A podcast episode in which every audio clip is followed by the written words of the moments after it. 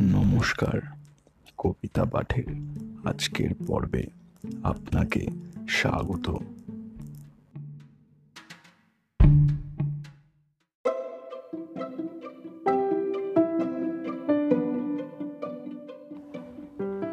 আজকে আমার নিবেদন কবি সুকুমার রায়ের কবিতা, দাঁড়ের কবিতা। কবিতা পাঠে আমি সাহেব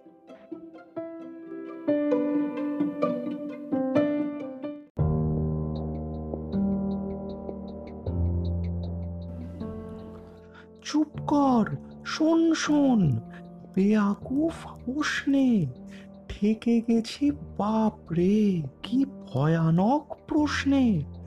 ভেবে ভেবে লিখে লিখে বসে বসে দাঁড়েতে ঝিমঝিম টন টন ব্যথা করে হাড়েতে।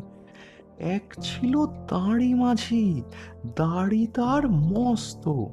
দাড়ি দিয়ে দাড়ি, তার দাঁড়ে খালি খসত সেই দাঁড়ে একদিন দাঁড় কাক দাঁড়াল।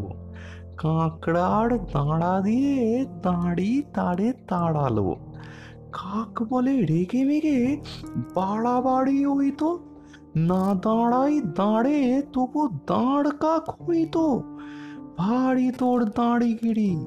শোন বলি তবে রে দাঁড়বি না তুই, বেটা, দাঁড়ি হোস কবে রে? পাখা হলে পাখি হয়, ব্যাকরণ বিশেষে। কাঁকড়ার দাঁড়া আছে, দাঁড়ি নয় কি শেষে? দাঁড়ে বসে দাঁড়োয়ান দাঁড়ে যদি দাড়ি কয়, দাঁড়ে বসা যত পাখি সব তবে দাঁড়ি হয়। দূর দূর, ছাই দাঁড়ি দাঁড়ি নিয়ে পাড়ি দে। দাঁড়ি বলে, বাস পাস ওইখানে দাঁড়ি দে।